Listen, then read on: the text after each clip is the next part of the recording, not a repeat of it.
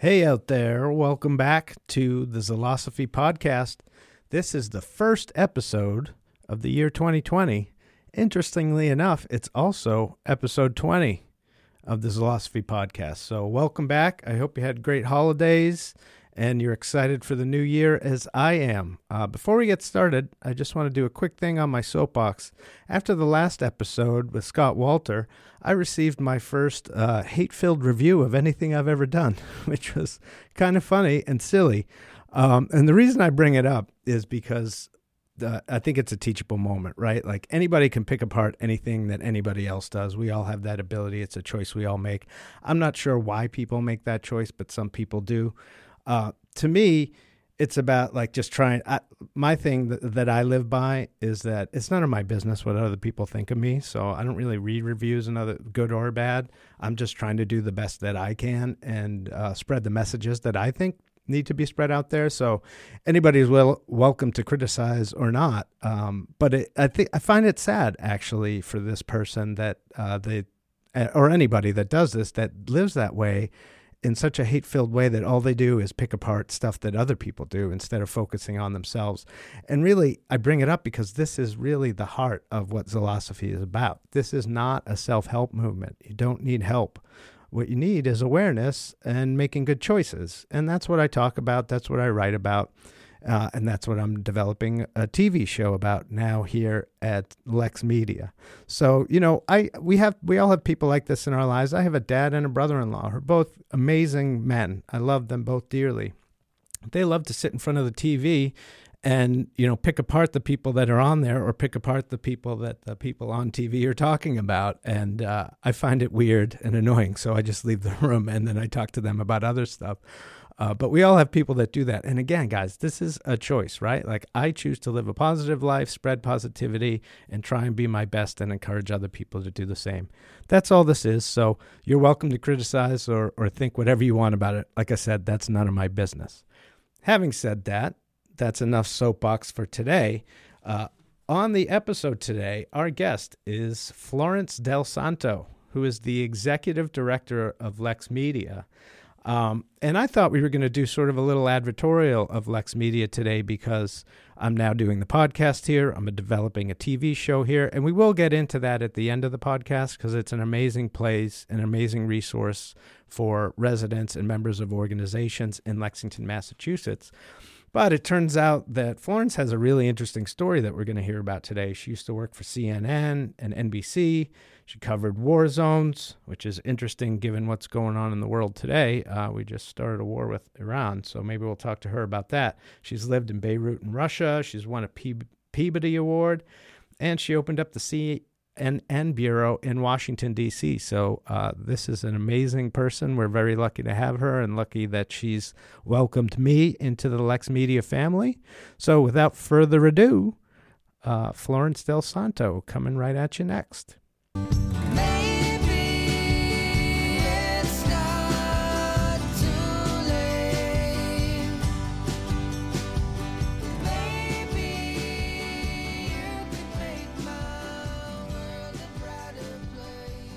Yes, maybe we can make the world a brighter place. Wouldn't that be nice, Florence? I try to make it brighter, even in my mind, every day. Right. Well, that's where we have to start, isn't it? If we can't see it there, then we have no hope of making it brighter in the real world. I do have those conversations. You can't change everything, but you can change how you feel about things, and you can change, and that change brings a wider change. You know, other people see your example. Right. Yeah, it's a choice how you view things, right? You missed the intro that I recorded before, but it was a whole sort of funny and kind of sad part about this uh, person who destroyed me and Scott after the last podcast. Uh, oh, with really? Bad, with a bad review, and apparently he does that to Scott all the time. But you know, it's the thing is like we have a choice to pick other people apart and other things apart, or we have a choice to focus on ourselves and try to do the best that we can in hopes that other people follow our lead. Well, now I'm now I'm nervous. Yeah. knowing that you have that kind of critic out there listening to us. uh, well, I don't know if he's listening anymore. And and and as I said in the intro, I'll say it to you again: it's none of our business what other people think of us, right? My business is what I think of myself, Exactly. and I try to keep that as positive as I can. That's a hard enough battle for me. uh, you have, I don't think you've read my book yet, but there's a whole chapter on. Of course, I've read your You book. have? Yes. So the whole have you read the chapter on self criticism, uh, which most people Isn't it one of the first chapters? uh, chapter 16 called Critic's Choice, uh, which is a whole chapter about how self criticism is a very dangerous place to stay. And honest but empathetic self evaluation is something I try and spread and, and encourage people to do, but that can go really far. And for me personally, I can get into a really bad self critical downward spiral, and then that's not a good place for me to, to try and bring light to the world, right? For every bad thing you say about yourself, you need to immediately think of something positive. Ooh, that's a good one. I, I do try to do that. I mean, one of the practices that I say in the book and that I try and do is when I get in that place, sometimes I actually literally say out loud, stop, Yes. Yeah. so that it stops the cycle and then I can reset. It's like a hard reboot. Better than hitting your head against the wall. Yes, sometimes that's necessary, but as I get older, not not as much. Um, so here we are. Here, here you are. You are the executive director of Lex Media. Um, and that's why I'm here. Well, that's not why I'm here, but uh, because of your blessing, I'm able to be here, and because you um, you've welcomed me into this building to record this podcast and to start developing a TV show. And so, I, towards the end, I want to get a little bit into that so that we can tell people what how great this place is and what the opportunity is for local residents and members of organizations like me because I'm not a Lexington resident, but I am a Lexington Freemason, so I'm a member here. And I have access to all this amazing equipment. Um, and again, I don't want to get too much into it, but I had this awesome training with Terry last night who showed me the podcast software and he showed me how to use these incredible cameras that I can now check out and something that I at my point of this this point in my career I wouldn't be able to afford to use that type of equipment. But because you guys are here doing this great community thing, um, we have access to incredible things here. So It is. I, I know that you want to talk about this later, but let me just throw in here that community access centers and media centers, because they're they're both. Some we're changing the titling to media, media centers. Lex Media has been that way for a while, but these are hidden gems in the community. Right. A lot of people, a lot of time, people don't know what is there, and it's all stuck in that kind of you know. 1970s, 1980s Wayne's Wayne's World. World, right? That's what Which- everybody thinks of, right? Which is true. I mean, but the thing about Wayne's World is they were able to, even though it was silly and it was in a basement and the guys thought they were really cool and they were really silly, they were able to say and do what they want and put it on TV. right. So that still exists. But what has changed is the the industry and the equipment used in this industry.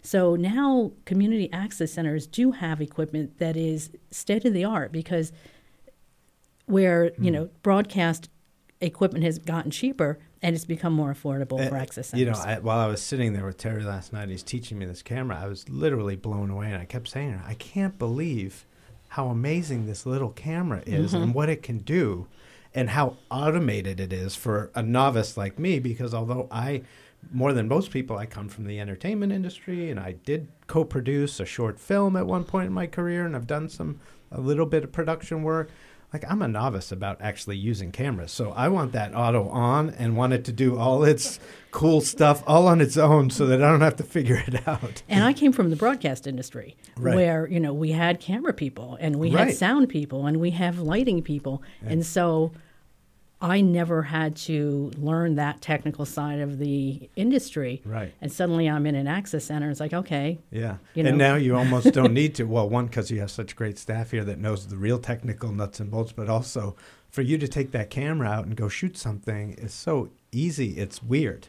That was like the takeaway I got. I was like, this is strange because mm-hmm. I have mm-hmm. like this whole professional setup now and I can go shoot anything. And then also the thing that's changed is obviously YouTube, which you guys use a lot here, and that it's not just in your local area like Wayne's World was, but now you can take that message to I the know. entire world. I feel like I got really lucky there. Yeah, You know, so- having having left networks to go to a smaller audience and then all of a sudden that audience became worldwide. Yeah. So let me ask you, how dare you let citizens talk to the whole world? I mean, what are we doing here, right? Like, no, obviously I'm being silly, but like, it, it, it's, uh, you know, the, I asked the question because I want people to think of that. Like, we all have the opportunity to spread positive messages. Hopefully, we choose to spread positive messages.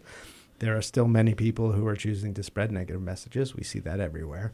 And we can't control them, so they get to choose what they want to do. But we get to choose what we want to put out there. Well, this goes back to what we said right off the top, and that people are allowed to say whatever they want on access channels. Right. Those things can be positive or those things can be negative, Sure. but it's not my place to control that content at all. Right. And this can be a great platform, you know, to help other people. Yeah, well, that's sort of uh, that's obviously what I'm trying to do. That's I got to. Uh, we're not talking about my story today, but uh, I got to the place in my life where I was in the entertainment business, and I just didn't want to build bank accounts and egos anymore, and I wanted to do something positive. So, eventually, I figured out a lot of different things, which led me to this podcast and now to a TV show. You, you're happier, you feel better. I do. Um, it's a struggle. It's not easy to do that, right? Because I've gone so far outside the norm of what people do that um, you know it's there, there's a battle to be waged there to get yourself again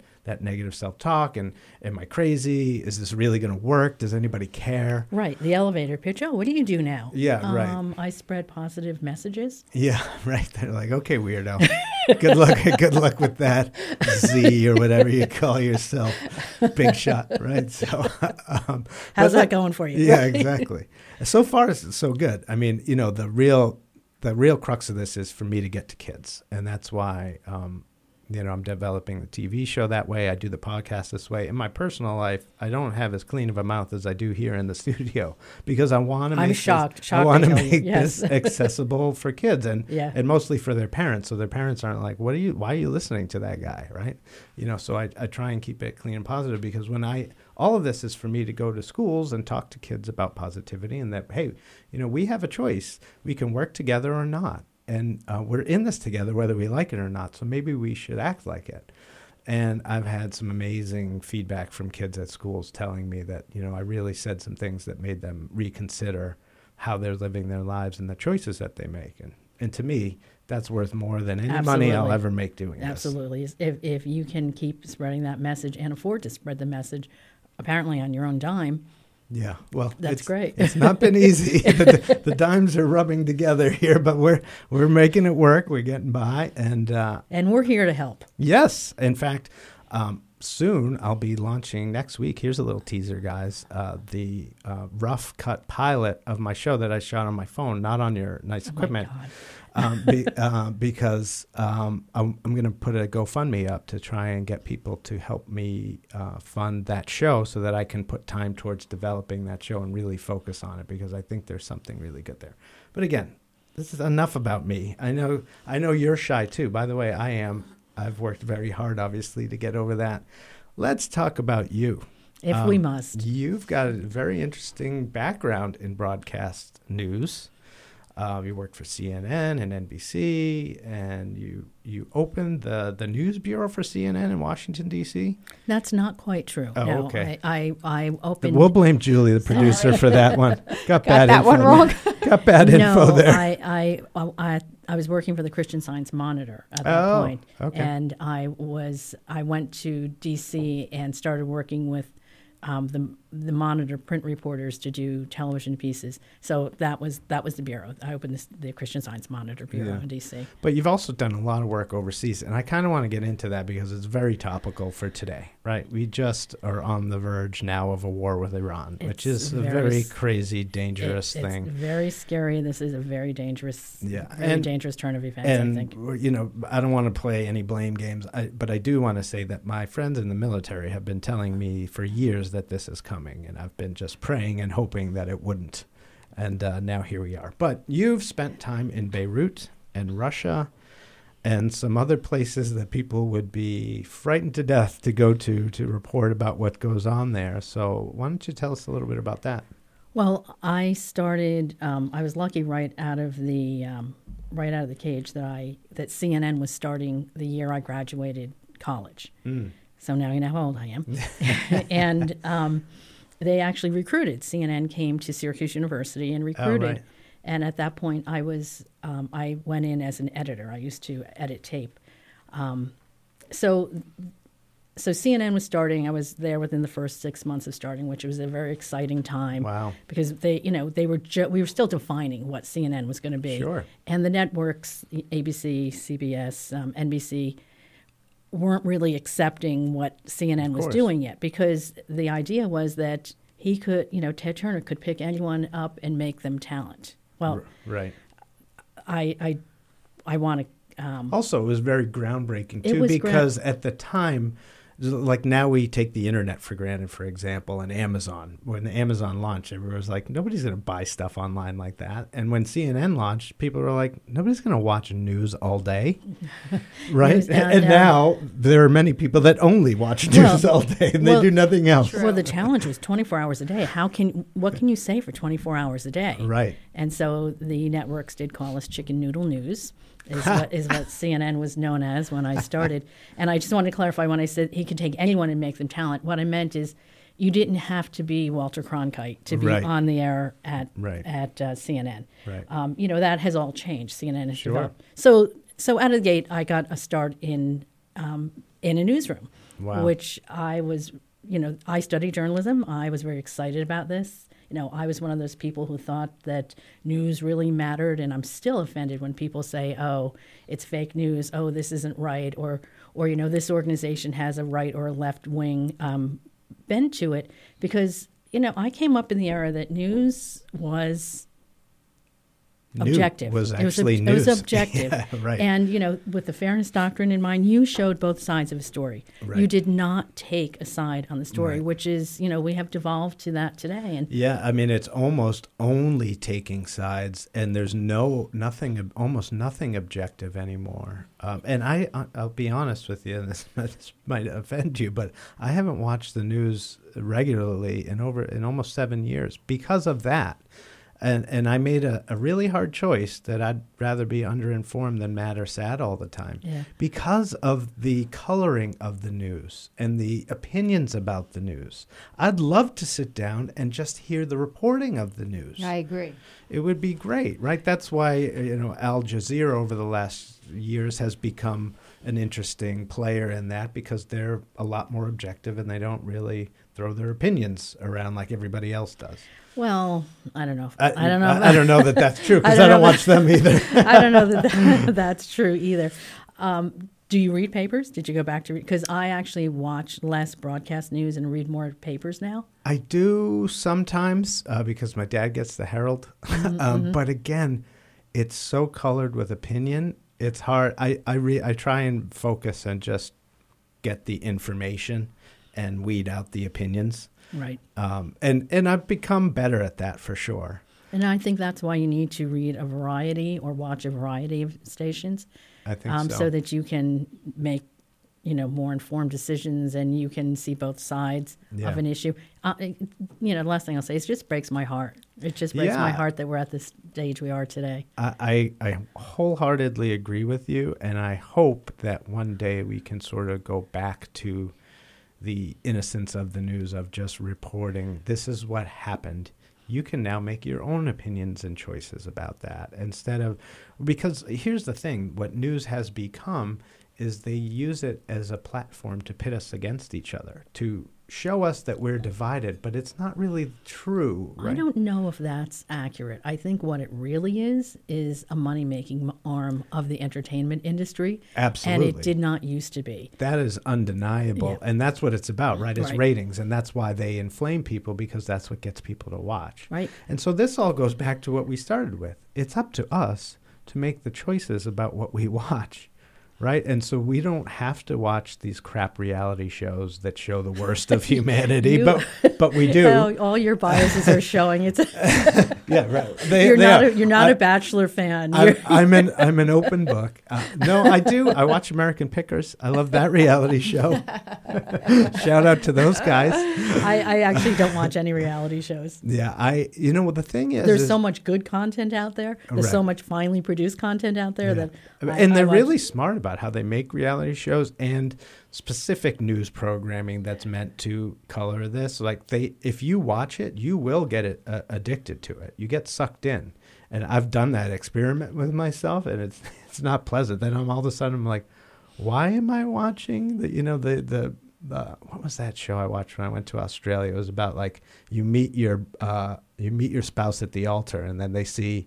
90 Day Fiance. Yeah, I forget Oh what it was called God. there, but it was something like that. Like, Oh. and then oh. they see if it works, and Oh it's like a public experiment on the worst of humanity. I don't know. I, I just don't. I just don't think I need to share all of my personal life with people on the air. No, but you know, where are the other thing that's going on in the world, and the good, the, you know, the the bad side of everybody having access to have a platform and speak is that people are become even It- more obsessed. with- Everybody has a with platform and everyone speaks. well, the, and they, but they don't speak t- for their own benefit and for Right. the benefit of others. They speak for the benefit of being famous.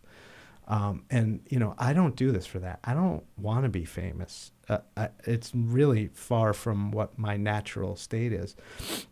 But I do this, and I'm trying to become more famous because I'm actually trying to deliver a message that I think means something. Now, I guess everybody's doing that, right? Uh, that's that's using a platform. They think that they're trying that they're they're providing a message that's meaningful. You Like, know, I'm I- I'm a I'm a bikini influencer. That's You know. I, I, I still think a lot of that is money driven.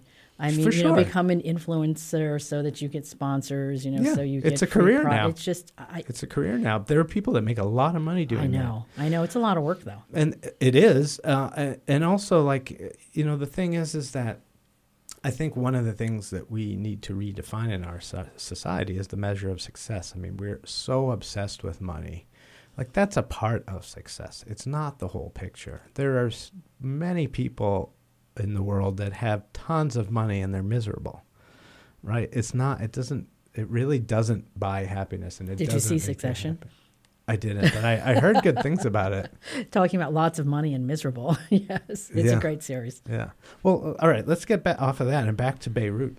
Okay, so How I, the heck so, did you end up there? uh, Beirut is and did you throw any rocks at anyone while you were there? Beirut Good was, transition. uh, you know, that was just like folly of the youth. You know, I, if someone told me I'd be 23 and living in Beirut, I would like, are you crazy? Right. it was not kind of on in my scope, but Especially as a young woman. yes, um, I during my time at CNN, I met some people who um, were overseas, um, and through them, I met the foreign the foreign editor at NBC, and you know other people. I met people who were overseas. I had studied in England when I was um, in school, so I was always interested in going back overseas. Um, and I had this fantasy that one day Walter Cronkite would call me. That I, I, I that I personally would get a phone call. You know, Florence, Yeah. Wait, so wait, that never happened? we're ready for you. he did not call me, but you know who How did? How dare he? The foreign editor at NBC News called me. Wow. I was living in Washington at this point. I had transferred from Atlanta to Washington, and I was working for CNN, and I was an, a producer editor there. And uh, my phone rang one morning, and it was the foreign editor at NBC, and he said, "We understand you're interested in working in Beirut." And I said, y- "Yes." and he said, "Well, if you like, what are you doing now?" We had a little talk, and I had met him before. He knew I was an editor. He said, "You know, if you can leave by this date, we'll bring you to London. We'll give you training, and we'll give you a contract to work in Beirut." Wow. So you have to realize, Beirut was exploding. Right, it- literally. It, was literally exploding. Yeah. But I didn't want to go when it, It was wa- sort of the, for those younger people out there, was sort of the Syria of its day. absolutely. Right. Um, I would have been. I would not have gone if I thought I was walking into a war zone. Right. But the conflict was over and the multinational force was going in. And so I knew that, oh, if the multinational force is in, you know, it's retur- Beirut was returning to normal. So I, so I, so I jumped at it. And, you know, it was this like, this weird fantasy thing that happened to me. All of a sudden, I'm living in like a gorgeous hotel in London. I'm working for NBC. I'm meeting all the people in the bureau. I'm, you know, I'm, I was just surrounded by so much um, privilege. Um, privilege in terms of news gathering, Sure. you know, as opposed to CNN, where you know it's still pretty bare bones, and now all of a sudden NBC, I've got you know, oh my God, I'm working for NBC. Um, so I went over to Beirut, and as I was flying in, I thought to myself, "Geez, how long will it be before I actually see someone with a machine gun?" Right. And when the plane landed Oh God. at Beirut Airport, the doors opened and they came they came right on the plane. Oh boy! you know, just kind of look us Welcome. all, yeah, Yeah. just kind of look us all over, and and then um, and then NBC had a driver who met me there, and I went to the NBC bureau, and things were calm and you know relatively quiet for a while. You know, living in What did your parents think? well, that's an interesting question because I came from a pretty strict Italian background, and my father was very much someone you listened to. And I never would have thought that he would say what he said. But when NBC called me, I called my father and I said, yeah, I'm going to move to Beirut. And he said, Well, you have to live your life. Wow. I know. Good it was, it was kind of shocking. so so I did. I got to Beirut and everything was, you know, I, I was adjusting to living in the Middle East, which, um, you know, there were buildings that, you know, had bombshells in them, and there were most buildings didn't have a lot Did of you have glass. to wear a hammam or anything? I didn't. I didn't. I was respectful in that I would always wear. I would dress. I dressed pretty conservatively anyway. Yeah. But you know, I wouldn't show a lot of skin. But I. But I, didn't have to wear anything special. Mm-hmm. Um, it was less conservative then than it is now. Ironically. Yeah. And until the American embassy blew up, and then things started really getting crazy. Yeah. Uh, for me living in Beirut, and you know, it was a war zone. Yeah. And it stayed a war zone the whole time we were there. And I left um, after about two years. So reporting in a war zone and, and then bringing it back to what this podcast is about, like what did you learn about life and people being there at, at that time? Well, that life goes on. Mm. You know, we, you know, people would say, oh my God, how could you live in Beirut? It's so dangerous. How can you go to Mexico? It's filled with drug cartels. Right. You know, that is such a small part. Right. You know, life goes on. You know, people still fall in love. People have to do their food shopping. People go and have their hair done. They, Right. they go to restaurants, they go to nightclubs, they have family, friends, they have family dinners.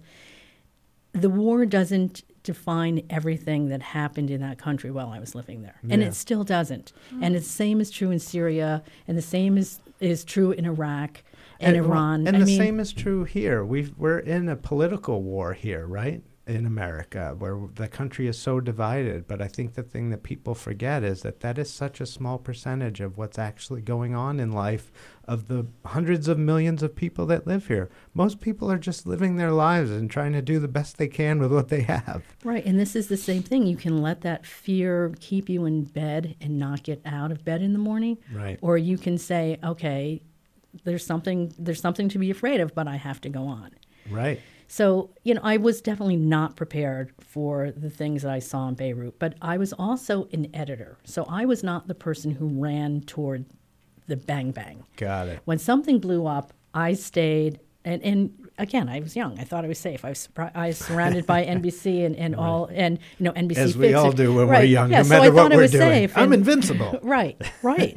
I mean, would I go now? I, I, I might. I don't know, but um, I'd go to Beirut. I would go some other places, but I you hope know, you wouldn't go to Iran right now. Something don't know what's blows something there. blows up and cameramen and producers and reporters run towards that conflict I know it's a crazy profession. it is crazy and i don't think there's enough appreciation for how crazy that is i stayed back at the edit room and waited for tape to come in Right. i mean then i had to do some crazy things like we used to have to take the tape to um, a feed point because you know there are only so many satellite feeds, and I did have to drive through Syrian territory to get to the to get to the feed point through the Shuf Mountains, which was actually kind of crazy because you know you- had to cross the green line, and I would just be sitting there with my tape and just like, okay, the driver's taking me taking me up the mountain. So you would have a driver that would bring you. on a motorcycle. I didn't mes- message. Come on. Oh my God, she's What? badass. Can I say that? yeah, this you can say that. that. That word is. It didn't seem badass at the time. It just seemed like what you had to do. I, Right. You know, well, to get that's this. that's what makes it badass. Actually, Yeah, but you're brave. You didn't have a lot of fear, or I was really stupid. yeah. there you go. yeah, there we go. The the arrogance of Yeah, youth again. Yeah. exactly. Young Yeah. and naive, and and I'm sure there was some fear there, but at times in life you have to look past it to do what you're trying to do. Actually, I always wanted to have some fear. I always wanted to remember that this was a dangerous place. Yeah. That when when the driver said, "Oh, you know, you shouldn't go in that neighborhood today," I didn't go to that neighborhood. Right. You know, when you know, I listened to the advice around me, And I wanted to remember that it was dangerous because if you forget that, you know, you get kidnapped. You you know, you end up in the wrong place Right. at the wrong time. So But with the Italian background and the name Del Santo, which means fr- of the saint, that's right. uh, you know, you probably had some pretty good guardian angels looking after you. I would I have, imagine. I have always felt that way. I have always yeah, felt that way. same. Me too. I could I could literally do a ten hour podcast on the crazy stuff that has happened Yeah. to me in life and how I should be dead a hundred times over. No, I have to say, you know, the networks were really good. I was working for NBC mostly at that time. And, um, you know, they sent you out when you needed to get out of the war zone. Um, if you got sick, they got you to, uh, you know, good hospitals. Yeah. I mean, they took care of their people. Right. Um, so that was one of the reasons I felt so And that safe was at there, a I felt protected. That was at a time where they were doing it because it was the right thing to do, not Right. because Right. they were going to get Right. sued if they didn't. Right. And which I, is how most corporations operate now. And Oh, there's had- liability, so we have to do this. How about it's just the right thing to do? and I had this compelling feeling that I had to let people know what was going on. Sure. You know, well, that's what that's what the whole news thing Right. is and reporter Right. thing is, right? Right. It's a it's Yeah, a, it was, there was no ego. It wasn't money. It was like, oh my, people need It's to a know compulsion, this. People need to know this. Yeah, I mean, we need like- to educate people. I used to um, or mentor younger people in the entertainment business that wanted to get into music or the film business, and I would tell them like, you know, this is your passion. Be careful because you know the passion you know gets tainted if, if you're in it. You should really only do this if you feel like you have to. right. I had those journalism teachers who said, you're not going to make money. You're not going to have time for family and friends. You only do this if you are driven. Like, if you're worried about those things, drop out now. And I would just sit there and think, who wouldn't want to do this? Right. Well, that's you were obviously the right person to do that. So, how the heck did you get to Russia? So after um, after two years in Beirut, um, my now husband, then fiance, um, he was a cameraman with NBC. He said, you know, we, we need to get out of here. And so NBC, when we were hoping for like maybe Paris would open up, you know, like Yeah, no kidding. yeah, I mean, Like come we on. did. we did our time in Beirut. we- Let's we go. Did, Yeah. we, we did our time, and they said, Send me to well, Switzerland or something. they, they, Exactly. they actually said, well, you could go to Paris, um, but we won't give you a contract. Um, You know, so you know we'll give you a, a guaranteed number of days you'd work. But if you but if you want to stay on the NBC payroll, there's an opening coming up in Moscow. Wow. Wow. Yes. And So what year was that? that was 1984. Whoa. Again, how old I am. so yeah, That's but I mean, just for context, that's Pre- uh, pre- five years before the wall came down. pre right? Gorbachev. Gorbachev was Pre-Gorbachev. was not in power yet. Wow. So, uh, long story short, um, actually, I'll tell you one one other father story. Yeah. Um. I, I always, I, I always, um, I always called my father on Valentine's Day, and you know, for years, uh, you know, that was just our thing. So, um, and I said that I would stay in Beirut until the embassy said we had to evacuate. So when the embassy evacuated, I went with them. My my now husband stayed behind to do some more work, but I said "Uh, I'm going. And they they um, shipped us to Syria, not Syria, Cyprus. Oh. And um, so, I mean, you can imagine this That's is a pretty. so bad. This is a pretty. I love Cyprus. this is a pretty traumatic time, though. You know, so you know, I'm leaving my husband in a war zone. Sure. I'm getting, you know, I'm being evacuated by the embassy, and I haven't been in touch with my parents yet. And so I got to, um, I got to Cyprus. And I called my father. He goes, "Oh, I knew you'd remember me on Valentine's Day." I had no idea it was Valentine's There Day. you go. The guardian angels again remembered. And the next thing I said to him is, "I'm. well, Oh, we've left Beirut. We are not going to be living in Beirut anymore." He said, "Oh, that's good." He said, um, I bet he did. "We're we're we're moving to Russia." He said, "Oh, okay." I said, "And we're going to get married before we go." And he said, "I'm going to put your mother on the phone." yeah, right. This is above my pay grade. we're we're going to have to talk to the boss about this one. exactly. Wow. Yeah. That's, that's a funny story. So so we arrived in Moscow in um, I think it was March of um, '84, and as I said, um, the president at the time was Chernenko, who Hmm. who died immediately as we got there, and it was just time for those you know those Russian funerals. It was really cold, Yeah. Uh, and then we so we got to witness Gorbachev coming into power, wow. which was really exciting. Wow. Yeah, because uh, you know, I mean, I'm not as old as you, but old enough to remember that time as a- No one's a- as old as a me. kid. no one's as old as Some me. people, somebody must be, right? How did we all get here? what happened? exactly. Um, but yeah, that was a really interesting time. And then did how did you stay through the 1989 when the Oh, wall came down no, and I all that stuff? I stayed two and a half, as I refer to two and a half endless winters. Yeah, It was a right, long Oh, time. that must have been so cold. I, I was not there when the wall came down. Right. Um, I, So I, you- I, I came you were to one of the last journalists to be there, but before that stuff, before all everything changed in yeah, 1989. yeah, yeah. Me, I was part of the press corps that was there to, to see the change. Um, Moscow was hard to live in, though. I bet. You know, Especially it was then. it was not at war, but I found it much harder than Beirut. really because of uh, the the Russian We were- gangsters and things like that, no, or just no, we were it? isolated. We Oh. were isolated. We lived in you know state assigned housing, Right, and they watched everything and controlled everything, and, and that kind and of there was and there were um, you know there were guards that protected the area to keep us safe. You know, but that kept, also keep an eye on you. that kept, but that but that kept other Russians out. So it was very hard to build personal relationships. Right. So I had you know a great press corps, and you know Right. and and again you know it was a great international community, and we of course we got to know some people, but it was you know everyday Russians did not really want to talk to American journalists at that time. yeah, Yeah. Because they were scared of Yes, what would yes, happen to exactly. them or in their Yep. families. Mhm. That's exactly. Right. Yeah. Again, for those who weren't there at that time, it would be um, not. It would be worse than now. But th- this is still going on in China, right? Like they control everything, and people are not at liberty to get access to news and talk to people and say whatever they want. And that was, was Russia sad. back then was very it, it, much it was like. It was also the uh, you know, it was sad to see how little the Russian people had. yeah. So they, you know, the friends I did have would know that, you know, oh, we're going, you know, we're going to Switzerland next week, and they'd say, oh, can you bring me back, you know, tampons? Can you bring me back? Here's a drawing of my foot. Can you get me a shoe this size? oh wow, I mean, it was really, it was really hard. unbelievable. Um, you know, it's changed. That has changed drastically. But it, you know, that was very eye opening. That was very. It was kind of a lonely, cold time. But again, I was doing I was doing the important work and getting Yeah. the word out about this. You know, the new um, system coming into Russia. So, it you know personally it was difficult, but it was a great story. yeah.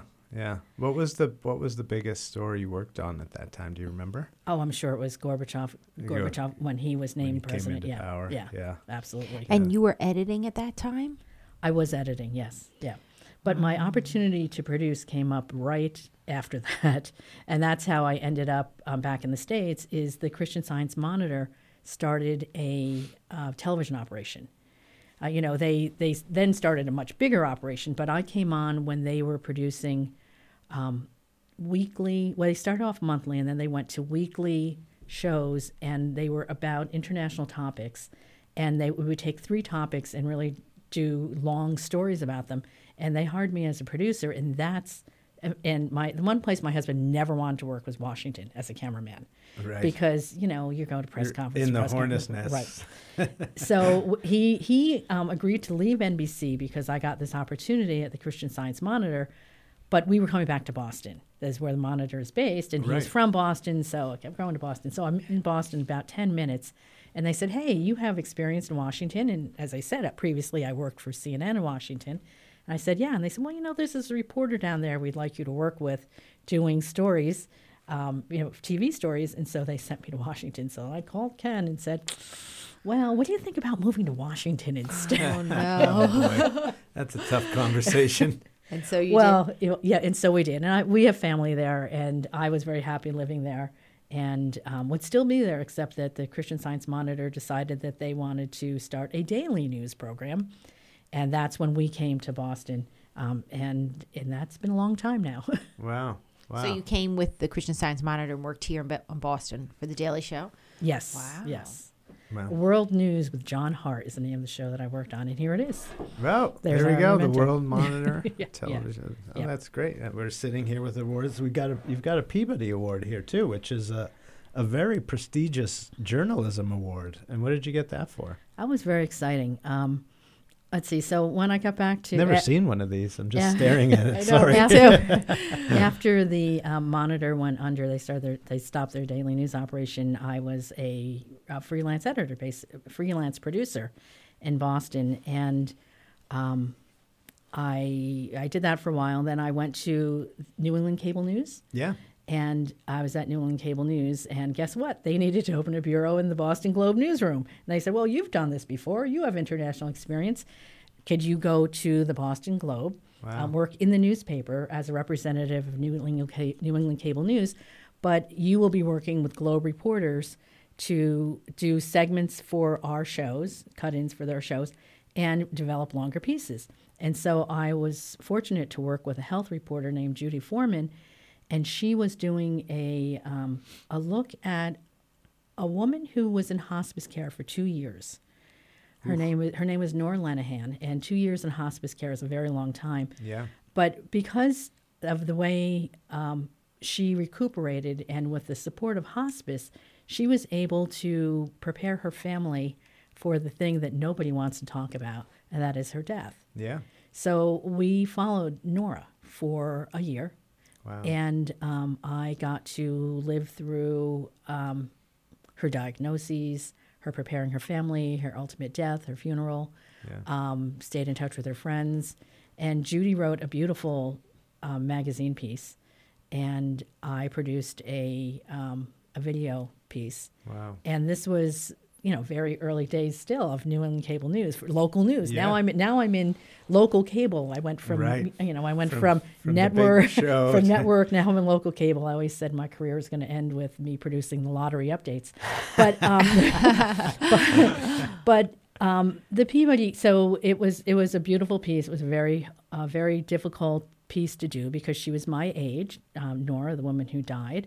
Mm. Um, she lived in the town I lived in. It was Medford at the time. Wow. And, um, you know, it was a very personal piece. And I had just suffered the loss of my father, who we've talked about. He Yeah. died of cancer. And so this was kind of a, um, you know, this was just a different way to see how families handle death. Yeah. You know, my family would just scream and cry. Um, Is this the the Italian? Italian side. and then we were black for a really long time. um, but Nora's family handled it differently, and so I got to witness that and produce a really nice documentary. as was the first documentary, uh, long long format documentary I produced, and the Peabody Committee recognized it and Wow. gave gave us an award for it. So that was very Wow. exciting. Amazing. Uh, uh, and great work. And that's, you know, again, back to what we were talking about before. This is the type of stuff where, you know, we're missing these type of uh, life stories that is not necessarily a, a feel good piece, but it's a reality piece about a real reality piece about what this is what we face. And I talk about a lot, and I think about a lot that we don't talk about death enough. We all know we're not staying here. It doesn't work that way.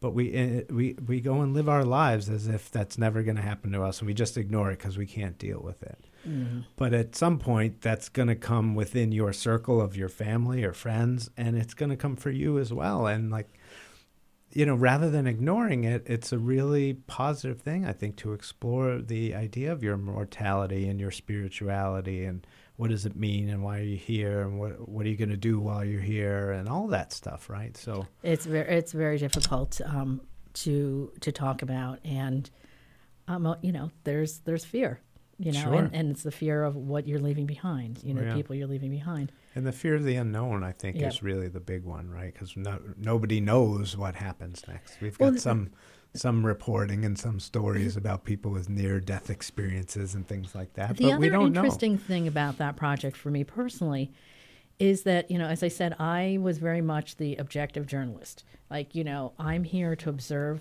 this process. I am not here. You're like an endangered species these days. oh, I, I'm, a, I'm good one. I'm, I'm a dinosaur walking the earth. Um, anyhow, but in order to do this story, there had to be some personal input. And Yeah. I had many conversations with Nora about this.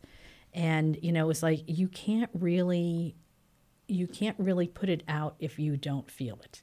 Sure. You know, so. well, a piece like that, yeah, Yeah. because it would come through. That, But I was conflicted. I was really conflicted. Yeah. And and it turned out to be a learning, you know, a learning phase for me. But yeah. you know, it was a really great project. The problem is, when you do a piece about someone dying, the next person who has a documentary about people dying get in touch with you. oh boy, yeah, and you you don't want to be become the, stuck in uh, that. yeah. That's a, it's a tough way to, to so the to so the next the next piece I did though was on organ transplantation, donation and transplantation. Oh wow. and and that was um, also really cool and really difficult, and, and that won a national Emmy award, uh, which you What? don't have. Which you Where's the Emmy? How, do we, how come we don't have the She Emmy on the doesn't have table? the Emmy in her office. Julie, what's well, going you on? have the. Can I go? You have it. You have No, you don't have She to has a get it. framed thing hung you, on her do- wall. Do, you do not need to get that, um, but Emmy. which was which was really great. But again, you know, I got to work with the UCLA transplant team. Wow. and, Wow, and follow and follow them around for What a you know, for, background she for a couple of weeks and and I mean these people what they do is they don't sleep Mm-hmm. uh, what they do really does save lives I mean Yeah. it, it is amazing sure, I yeah. mean I had a family friend who had his, he was very, my age, and this was 20, 25 years ago, was very close to death and got a liver transplant And and, that- saved him. And he's still alive and has a family. And it's we we worked with a firefighter who was who was waiting for his transplant, and he did ultimately get it. And they still we're still in touch with him. I still get Christmas cards from them, but it was touch and go. I mean, he was really sick, yeah. and you know, and he was you know he was a Well, you have to be in order to be on the list. He right? was this big burly, you know, California firefighter, right. and Those guys and, are and the- he yeah The best. I and mean, yeah, and, and and he almost died.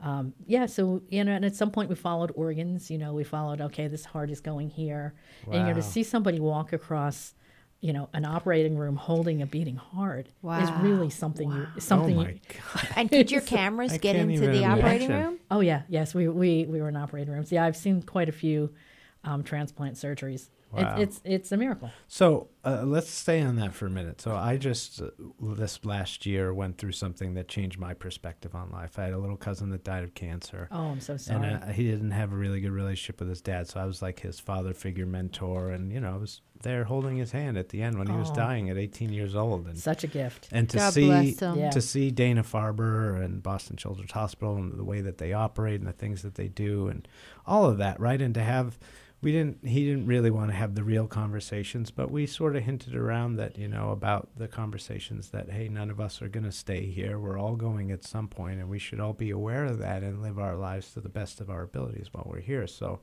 you know, that I learned a lot from that experience. But uh, the reason I share that with you is to say like those are two incredible experiences you've had. And again, I want to bring it back to what did that teach you about life and about yourself or about humanity or any of that? Like, what was the takeaway for you? I mean, it's you know, it's cliche to say, but you know, every day's a gift. Yeah. Yeah. and you know you you should not be doing things that you don't believe in Right. uh, you shouldn't be wasting your time with people who don't support you right. um, you need to surround yourself with people who love you and you know give back as much as you possibly can Yeah. now do i do that every day i do a lot of it i, I can't Well, say i give as Look, much all we can do is try every day Right, to do right, our best. We're not always going to reach our ultimate best every day because some days we just don't have it. It's like an athlete, they don't have it all the time. what do you mean they didn't train hard enough what do you mean but there's, you know, if you're a baseball fan, I don't know. Sometimes a pitcher just doesn't have it that day, and they got to figure it out, right? yeah Um, but the, you know, there's that, and the other thing that I got out of all my experiences over the last few years was that 95 to 99 percent of the things that we worry about are incredibly insignificant. Well, you, they're not things you'll be thinking about when you're on your deathbed. Correct.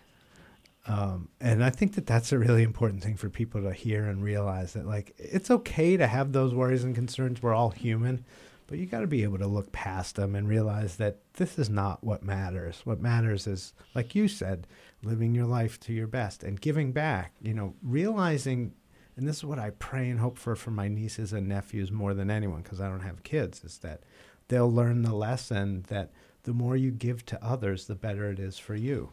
That's what the Dalai Lama calls wise selfishness.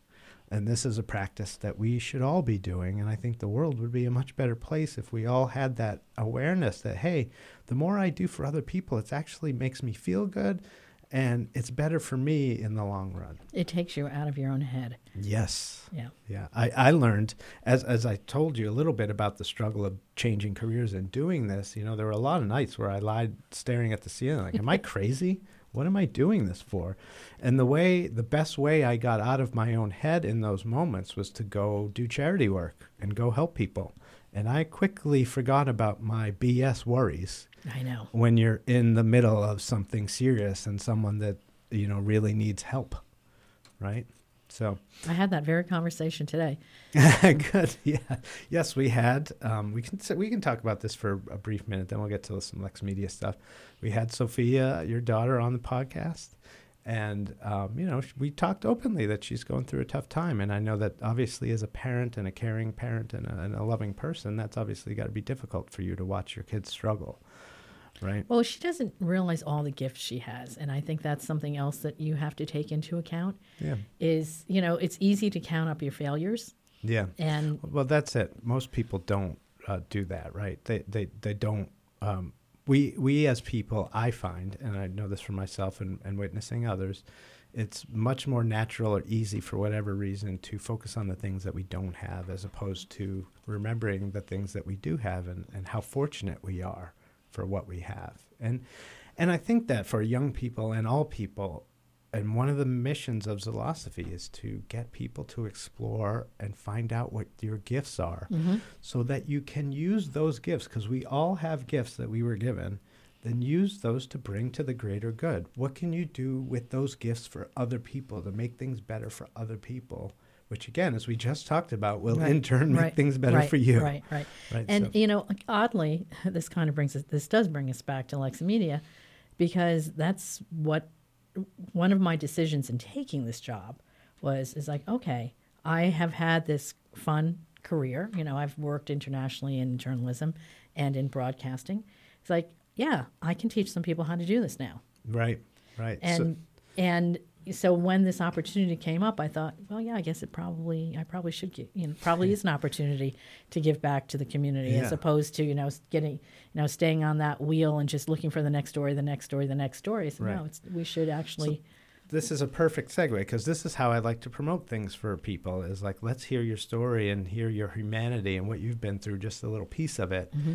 Now that people know you, they're going to listen to what you're what you're doing and what you're what you're saying. So tell us about Lex Media. What is it? What's the opportunity here in the community? So Lex Media is a um, community media center, and as you've mentioned, we have lots of good equipment, and we have beautiful, beautiful studio space, and we train people um, on our equipment to tell their own stories, Right. and that could be in a podcast, which is where how we got you, Yeah. um, or it can be uh, it can be you know in a TV show, Right. And we do shows, we do cooking shows, and why do we do cooking shows? It's because cooking, you know, mm. eating. Yeah, this I'm, is I'm looking right at the kitchen you know, studio this is something that here. this is something that people feel passionately about. Yeah. and they say, you know, I and sh- something that brings us together right. as I- I opposed ca- to dividing us. you know, I should show them how I make, you know, Italian wedding soup. Oh, yes. and- yes, you should. You should show me that right so- after this.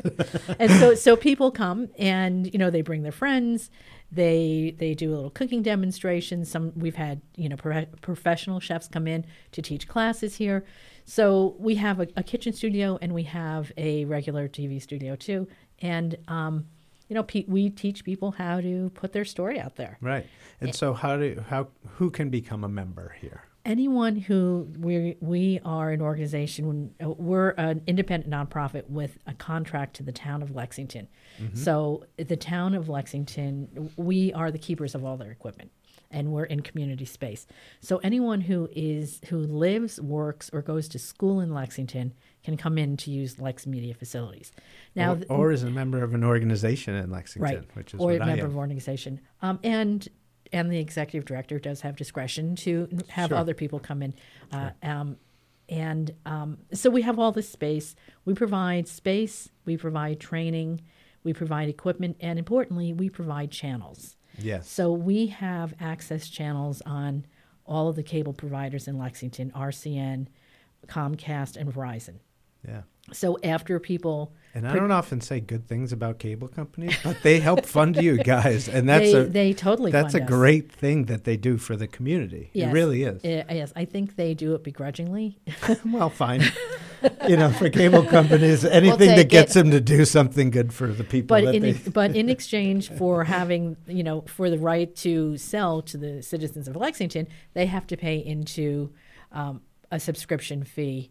Got uh, it. That that is where we get our that where we get our funding. you guys. So so that's what we do on the um, the big the big part of the picture. Sure. The smaller part of the picture is you know we try to build community too.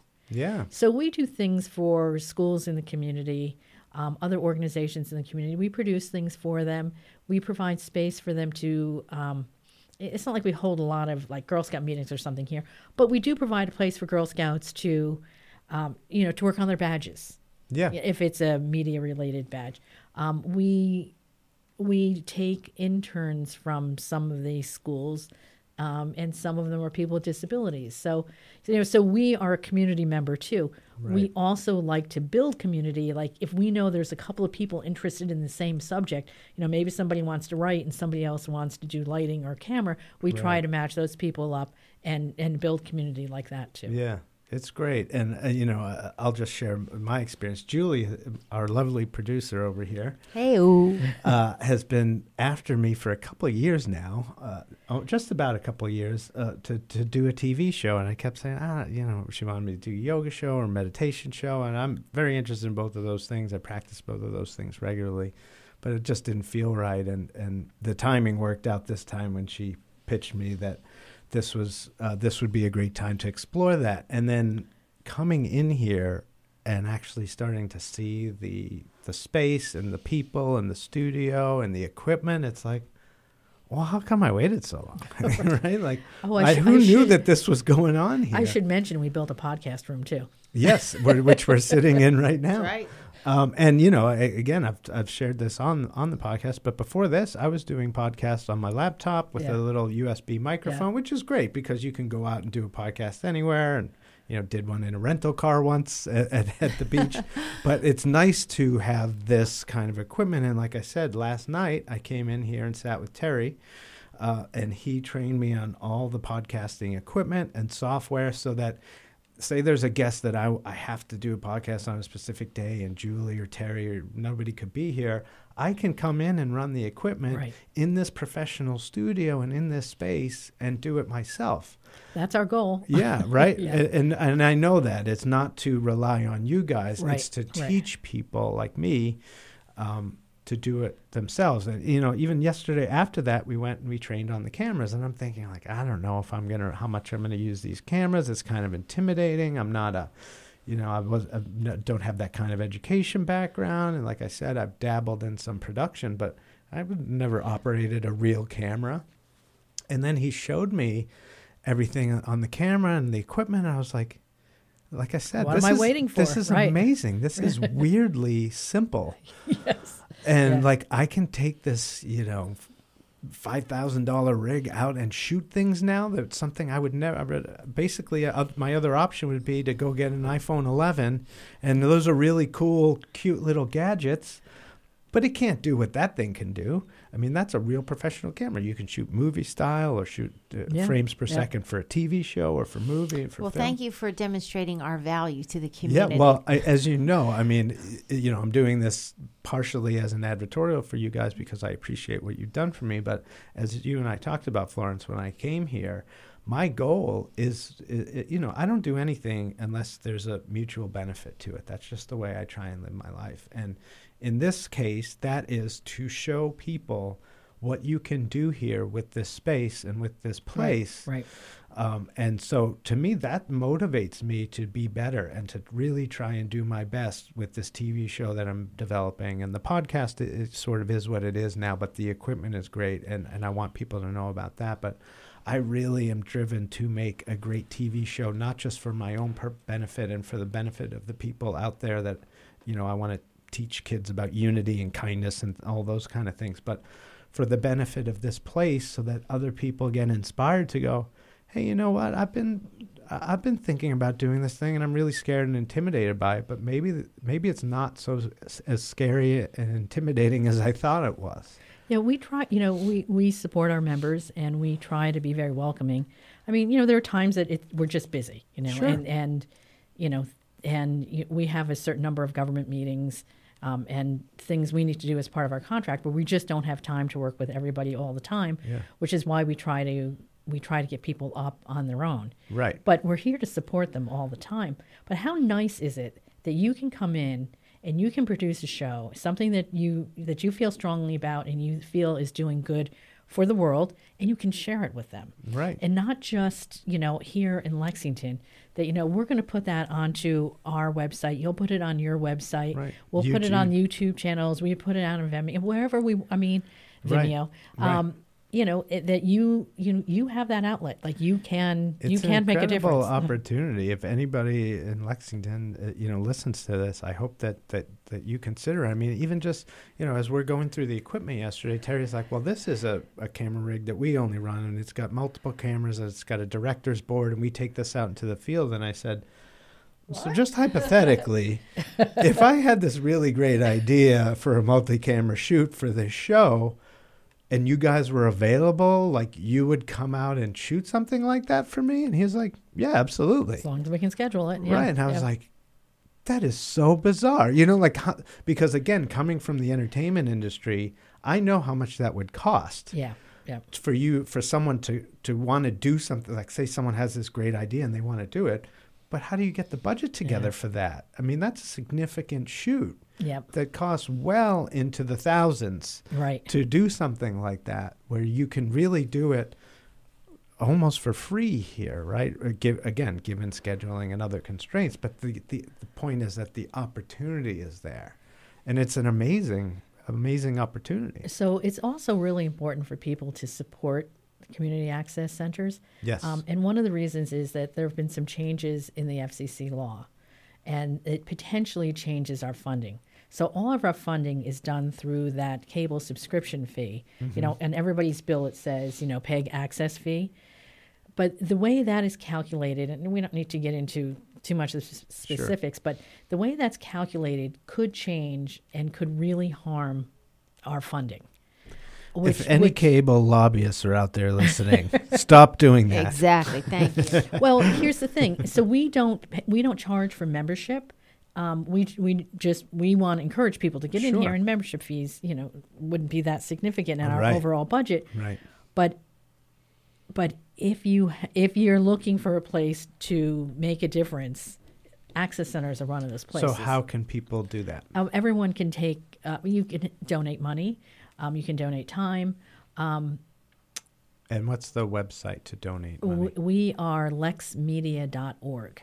okay um, and there is a donation button on there. So we're not really tasked with fundraising. There, I have to do a certain amount of fundraising, but you know, it may get to the point where we actually do have to go out and right, and then people- that's a whole other Right, business, and you have to bring in a right. whole other additional staff, a development person, right, and right, all that. right, and that- right. I mean, so let's let's hope So and pray support- that we don't get there. But so in the support meantime, support your local student, your local yeah, wherever you are, and and what even if you're not in Lexington, whether you're in Massachusetts, I think there are these types of uh, media groups every uh, not everywhere, but in a lot Mo- of towns. most um, well nationwide. Yeah, so so everybody should be looking into the opportunities at the local level that you have to produce. You know, again, the iPhone 11 cameras are great. We all know that. We see the ads and all that. By the way, that TV commercial with the iPhone 11, was, this was shot on an iPhone 11 Pro. Yeah, there was seven of the cam- seven phones and eight camera ops and 12 producers and lighting Right. people and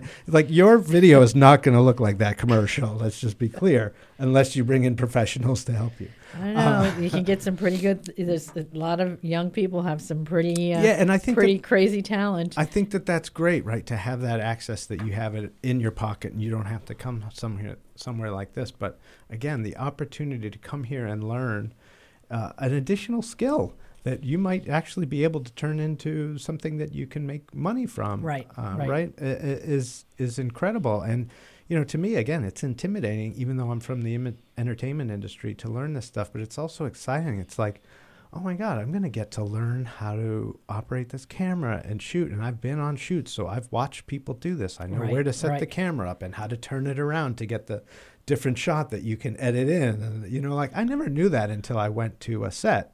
Like I thought that there were just cameras everywhere. No, it's the same camera. And then they, they do the scene, they film it this way. They, they turn the they- camera they- around, they do the scene, they film it this way. They break, they do it from this angle. They, it's really slow. Yeah, I mean, it takes a long time to, Yeah. to do it right. But Yeah. uh, again, so I think we're just over an hour now. So I think. oh that- my, so fast. right? Isn't it incredible? Every is. time, every time it, it, it blows me away how fast it goes. So uh, thank you for your time and, and for being. Uh, for sharing your story with us and for sharing this beautiful place with us. Well, you're welcome, and thank you so much for your support. My pleasure. So go to lexmedia.org and check it out. And uh, wherever you live, look into your local media or cable uh, uh, programs that you might have opportunities to get involved with. There's all kinds of interesting people out there. yes. So let's hear those stories. And let's hopefully, God willing, let's make those stories positive so that we show people the good side of humanity. We've seen enough of the bad side of humanity, I think. Uh, we know what that's like. Let's, let's try something different, right? All right. So um, that's it for today. Thank, you again. Thank you, Michael. Thank you, Julie. Thank you both. All right. We'll talk to you soon, guys.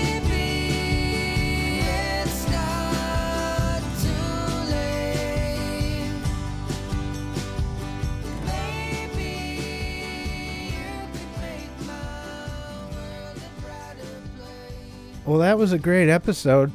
I hope you guys enjoyed it as much as I did. Thank you to Florence Del Santo for being here with us. Um, I just found out after the podcast, well, a little bit right before that, she's very modest about this stuff. And, and Julie has been trying to get her to do a podcast about her story for a long time. So I'm honored that uh, she chose the Zilosophy podcast to come out of her shell and tell us her story. So thanks to her. Thanks again, as always, to the producer extraordinaire, Julie Manugian, Lex Media employee. Um, and again, thanks to, we did a whole episode really about Lex Media, but thanks to Lex Media for use of the podcast studio as always.